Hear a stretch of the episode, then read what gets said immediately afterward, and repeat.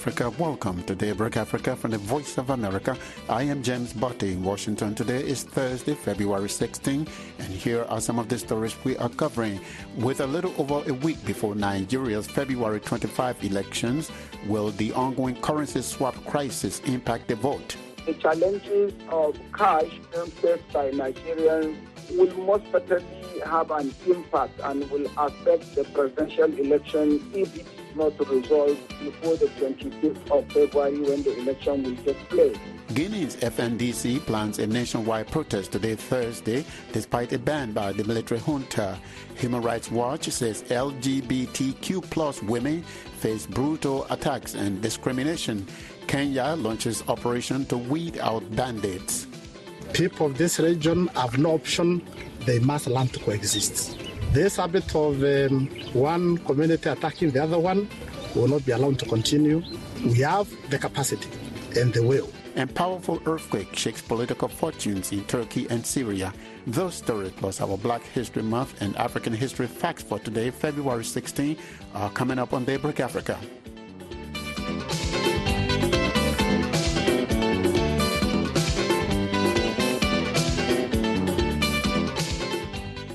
It's a little over a week before Nigeria's February 25 presidential and parliamentary elections, but could the ongoing currency crisis impact both the voting process and the outcome? The country is in the middle of swapping its currency, the naira, from old notes to new ones. There were protests Wednesday around the country over the cash swap policy and the scarcity of some naira notes.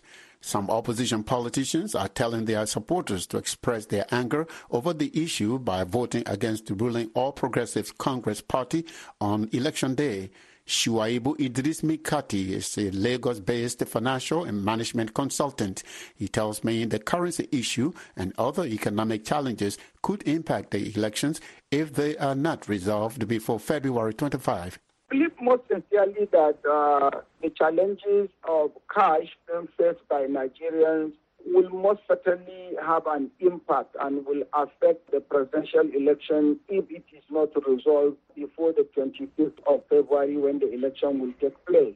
A situation where citizens are not able to buy food, a situation where citizens are not able to buy any of the essential items that they require for our daily life, then obviously the date of the election uh, there may be a bit of challenge. Why did the government decide to bring about the issue of the currency during the election year?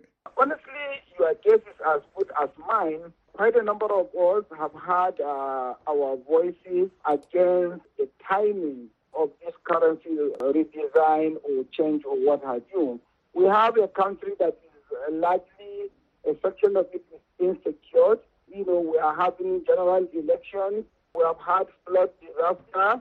And then we want to do population census. And at the same time, in the same period, we want to design currency.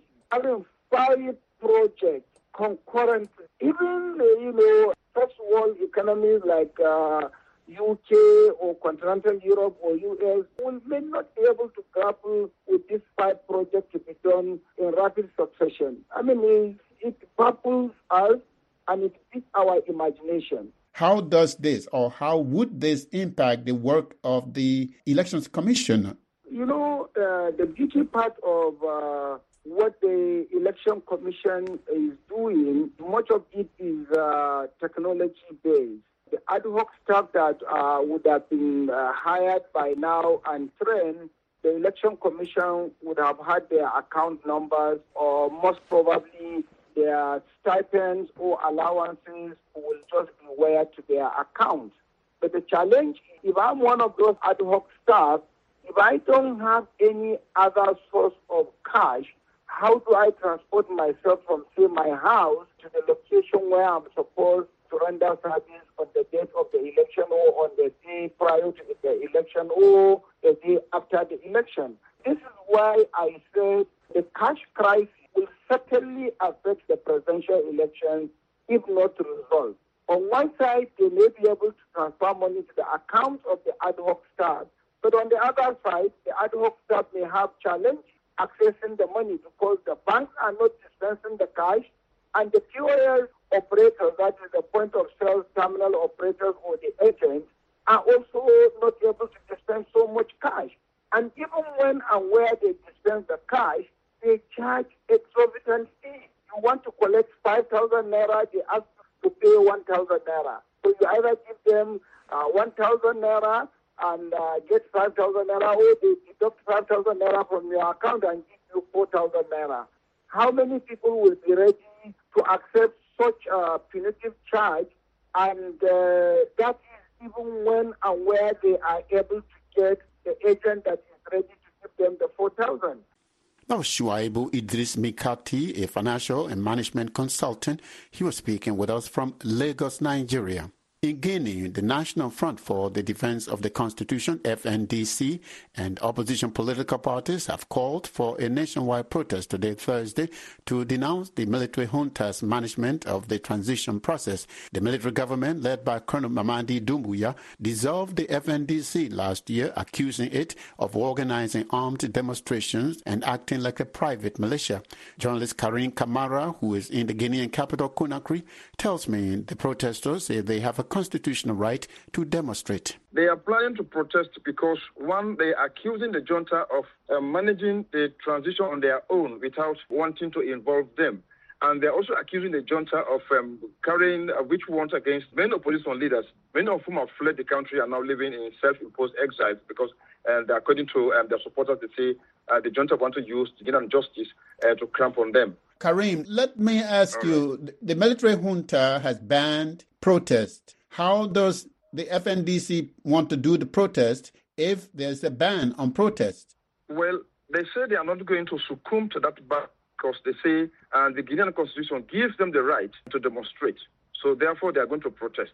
And even this is why they've called on Guineans to come out today massively to join the protest to show to the junta that um, and the population is with the opposition, not with the military junta. So therefore, they do not have the right to manage transition alone and on their own without consulting Guineans.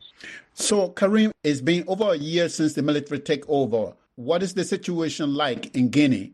Yeah, uh, one, the situation is very difficult, very hard. Life is very hard for ordinary Guineans. There is economic crisis prices of basic food items is just um, hiking on daily basis. The employment also is a problem. And this is why even the Guineans, they, they are disappointed in the junta because for them, they thought the junta would bring more them. They supported the coup widely, but now they say, uh, had they known President Alpha Conde would have remained to continue and um, his term of office because uh, the junta, the promises they came with now they have really diverted uh, the attention from those, those, promises they took to Guineans that Guineans, and you can uh, see it visible on the, on the, faces of Guineans that they are disappointed in the junta. And many have expressed this verbally to say, look, we regret even the departure of the former government because these international institutions, these donors, they are holding back their financial projects in Guinea. Most of them, not many, not all, but many of them, these big um, um, companies.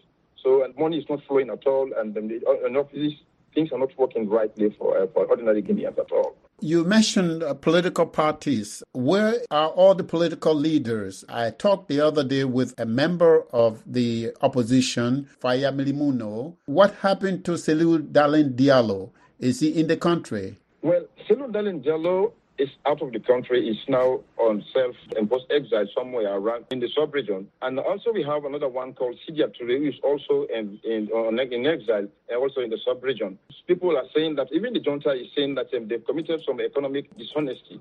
So they say they should pay for that. And because of that, these guys are afraid and they don't want to return to the country for the time being. Karim, thank you so much. A pleasure talking with you on Daybreak Africa. Thank you very much, and thank you. That was journalist Karim Kamara speaking with us from the Guinean capital, Conakry.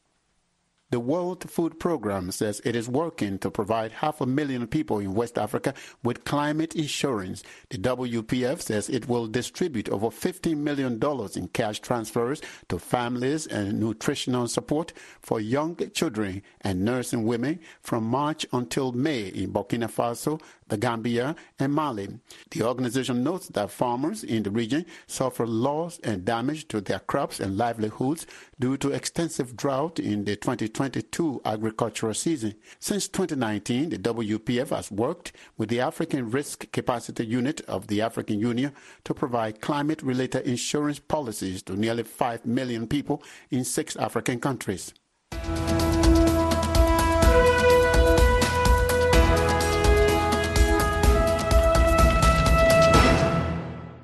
Listening to Daybreak Africa on the Voice of America. I am James Butty in Washington. Today is Thursday, February 16. For more Africa news and features, visit our website at voaafrica.com. Connect with us on all social media platforms. We are on Facebook, Twitter, and Instagram. Kenyan security forces have launched an operation to clear bandits from its northern Rift Valley region and recover illegal firearms. Critics have voiced concern that the operation, led by army-backed police, could lead to abuses. Mohammed Yusuf reports from Nairobi. Kenyan police, backed by the military, are conducting an operation in the Rift Valley region to root out bandits who are attacking communities and security forces and stealing people's livestock. President William Ruto issued the order after three police officers were killed and eight other injured in an ambush in Kainuk, Turkana County. Bandits have attacked communities in the country's northern region for decades, with stolen livestock blamed for most of the conflict. Kenya's police chief, Japhet Koome, urged communities to stop attacking each other after visiting Turkana County Tuesday. People of this region have no option they must learn to coexist. This habit of um, one community attacking the other one will not be allowed to continue. We have the capacity and the will. Ahmed Mohamed, the head of the Center for Security and Strategic Studies, says the bandits are interested in stealing animals. They cannot face any formidable force, whether it is police or military. In fact, right now, right now, they're gone. Gone where? They're in towns. Not in the, in, in, in the jungles you are fighting there. They've gone. They'll not face you. You'll see them. You'll be alone there for a while. You'll run around. You look for weapons. You'll force people. You will, uh, uh, uh, you know, do your own. But right now they're not there. They're not there. They're in towns, back in their uh, normal uh, activities. The government has given the bandits three days to surrender their weapons. Last week, suspected bandits sprayed bullets into a vehicle carrying passengers, killing three people, including a student, in Turkana County. Drought, according to Pokot South MP David Pkosing, is to blame for the current tensions and conflict between his community and the Turkana tribe. There's no order of grazing or, or, or let's say, drinking water. And therefore, the Pokot can push themselves to the river, and maybe this river is on the side in terms of administration of Turkana, and the Turkanas feel that they are being intimidated or they, they think that uh, Pokots are coming to their own land, and vice versa. And that is the reason why there's a lot of conflict is the competition for grass, which is now very high along that area. The conflict over pastures and water for the animals has heightened tensions in the area and halted other civilian and government activities. Kenya is one of the countries in the region that is currently affected by the drought. Drought has affected 23 counties, including Baringo, Laikipia, Samburu, West Pokot, and Turkana. Mohammed says the government will need to provide more resources and development in the affected region to stop animal theft. Those communities have lost a lot of animals a lot of animals. They have they have gone down in terms of numbers, and therefore, when they see others who are doing well, they'll definitely go for them. Definitely. So the drought, climate change, definitely has had an impact. So that's why we're saying also, as part of the future plans, the government must think about development, think about life beyond uh, livestock and all that. Other means that can be used to help the people sustain their lives. Pkosing fears the security operation may bring more problems for his people than good. Out of 16 divisions in West Pokot, three are in distress. So sometimes when you, when you when you unleash oppression, then they can actually even make everybody a criminal. Uh, the past has been that it's criminal, criminalizing society, and that's my fear. Number two, that there's been incidences of rape in the past. There are incidences of, of hunger, roadblocks. You might remember some few some few months ago there were roadblocks in in, in Tiaty, and people almost died. 16 schools were closed in Tiaty. The operation will also include the recovery of stolen livestock and patrolling major roads to ensure the free movement of people and goods. Mohammed Yusuf for VA News, Nairobi. Tunisia's president says some of the people detained in a wave of arrests are responsible for price increases and food shortages. According to Reuters, President Kais Saied said during a meeting with the country's trade minister that he wanted to clean the country of, quote, traitors who want to fuel a social crisis. He did not give any details on which detained people he was referring to or their connection with food scarcity and inflation. Reuters says economists attribute the shortages, which have affected subsidized products, to a crisis in public financing as the state attempts to avert bankruptcy while negotiating an international buyout.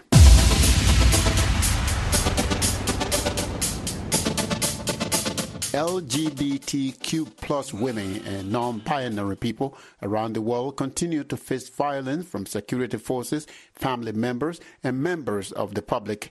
A Human Rights Watch report released on Tuesday this week says widespread discrimination of the community prevents the building of relationships, homes, and families. The report also indicates that attacks on more feminine presenting LGBTQ plus individuals and couples in public cause them to limit their movements. Maureen Ochiambo reports. In the 211 page report by Human Rights Watch termed This is Why We Became Activists, LGBTQ women activists have condemned violence inflicted on lesbians, bisexual, transgender, and queer women. The report was motivated by lack of research and policy that focuses specifically on their rights. Human Rights Watch interviewed their defenders working at the local or national level and found out that most of the women are denied essential services based on their sexual orientation. Bianca Wilson is a senior scholar at the William Institute of the University of California, Los Angeles School of Law. She says trans women face a lot of challenges, including the denial of healthcare services. Homelessness or unstable housing, this is particularly among trans women. For most of these data sets, I'm talking about anyone identifying as a woman. So really this was about sexual minority status among among women. Um, poor overall health, and depression, it's the one area where we don't see these racial distinctions, that kind of intersectional disparity. It's pretty much across the board among women. According to the World Bank data, in 40% of countries worldwide, women do not have equal access to own, rent, administer, or inherit property. Human Rights Watch says the number presents an often challenging economic and legal barrier to LGBTQ couples. Jin Chong is a founder and executive director of Asian LGBTQ Network.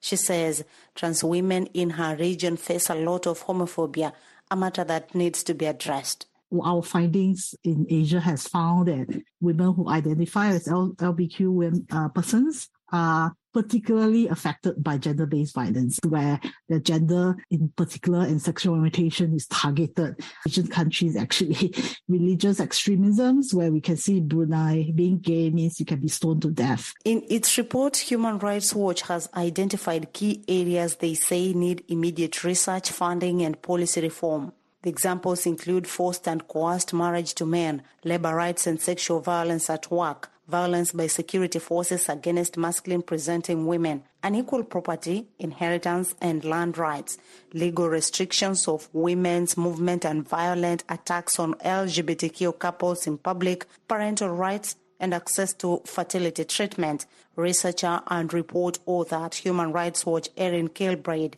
says these areas have been underfunded by donors that reporting on LBQ issues is chronically low. And so, as researchers, it is incumbent upon us to wonder why it is that research is so low, right? And to address this issue of lesbian invisibility in human rights documentation. Not to say that it's a God given fact that lesbians are invisible, but to think about how the methodological choices that we're making are further invisibilizing lesbian issues. Why is it that we say violence against LBQ people is inherently harder to research? Human Rights Watch suggests that donors should fund LGBTQ led movements for land, environmental, migrant, and disability rights. It also says that government authorities should conduct thorough, transparent investigations into reports of violence against individuals and couples and develop laws, policies, and protocols that protect the rights of LGBTQ women. Reporting for VOS Daybreak Africa, I am Moreno Jimbo in Sacramento, California.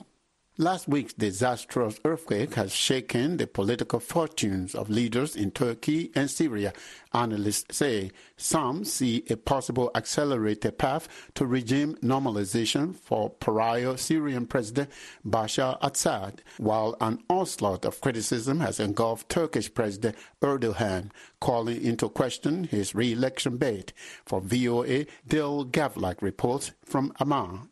More than a decade of conflict and blocked borders to aid deliveries have hampered access to the rebel held area of northwest Syria, decimated by the powerful quake from the nearby Turkish epicenter. Turkey has received the lion's share of international assistance to date. The Norwegian Refugee Council and 35 other non governmental organizations are demanding increased support for Syria's affected areas, saying the humanitarian response must match the scale of the disaster. Syria expert Charles Lister of the Washington based Middle East Institute said it shouldn't surprise us that the Assad regime is willing to take advantage of a catastrophic natural disaster to serve its own interests, citing Syrian government appeals to the United Nations and aid deliveries from the United Arab Emirates, Jordan, Iraq, and Italy. But he warned against lifting sanctions on the government to further its normalization. Spoke to the Italian Institute of International Political Studies. But the main area of exploitation that we've seen from the regime so far is for its demand for the sanctions relief. There is no correlation between the sanctions imposed on the regime by the United States, the European Union, Canada, or the United Kingdom and the delivery of humanitarian aid. In 2022, the billions of dollars of aid that flowed into regime areas through Damascus, 91% of that was funded by the four sanctioning entities. Lister added that we do probably appear to be on an accelerated path toward normalization of the regime, but a lot of it will depend on how the regime responds, whether it is stubborn or more pragmatic as it deals with requests for further aid and how it deals with the governments that continue to press against it. Meanwhile, analysts say Turkish President Recep Tayyip Erdogan has come under fire for his government's reaction to the earthquake as the death toll rises in the southwest and affects his chances of re-election. Dorothea Schmid heads the Turkey and Middle East program at the French Institute for International Relations in Paris. Erdogan was already in a slightly delicate situation because he has not always been leading the polls last year. Everybody's wondering whether the popularity of party is going to be damaged by the difficult response to the earthquake. The party is really on the front line to confront the growing anger from the local population. Schmid adds that there's a debate whether Erdogan's government is totally unable to cope with the situation, or if any government would be completely helpless given the magnitude of the earthquake. Dale Gavlak for VOA News, Amman. February is Black or African American History Month here in the United States. The idea for Black History Month began on February 1, 1926, as Negro History Week by Dr. Carter G. Woodson. It became a month-long celebration in 1976. Here now are some African American and African history facts for today, February 16. On this day in 1923, blues singer Bessie Smith, known as the Empress of the Blues, made her first recording. It was called Downhearted Blues. Smith sang about things in life that gave people the blues things like poverty, racism, and love that is not returned. Her songs capture the sadness and joy of many African Americans. Also on this day in 1970, Joe Frazier became world heavyweight boxing champion after knocking out Jimmy Ellis in the second round at Madison Square Garden in New York City. On this day in 1972, during a basketball game between the Los Angeles Lakers and the Phoenix Suns, Wilt Chamberlain became the first man in the history of the NBA to score 30,000 points. Today in Black History, we want to tell you about African American composer, pianist, and big band leader Edward Kennedy Duke Ellington. Born April 29, 1899, Duke Ellington was one of the outstanding musicians in the world. He led a big band, played the piano, and wrote over 1,000 songs. Both the United States and France awarded Duke Ellington their top honors. And that's it for this Thursday, February 16th edition of Daybreak Africa. We thank you for being our guest this morning. For more Africa news and features, visit our website at voaafrica.com. Connect with us on all social media platforms. We are on Facebook, Twitter, and Instagram. We are also on YouTube, where you can watch our TV shows Africa 54, Straight Talk Africa, and Red Carpet. On behalf of the Daybreak Africa team, I am James Butt in Washington saying, have a great day and please be safe whatever you do.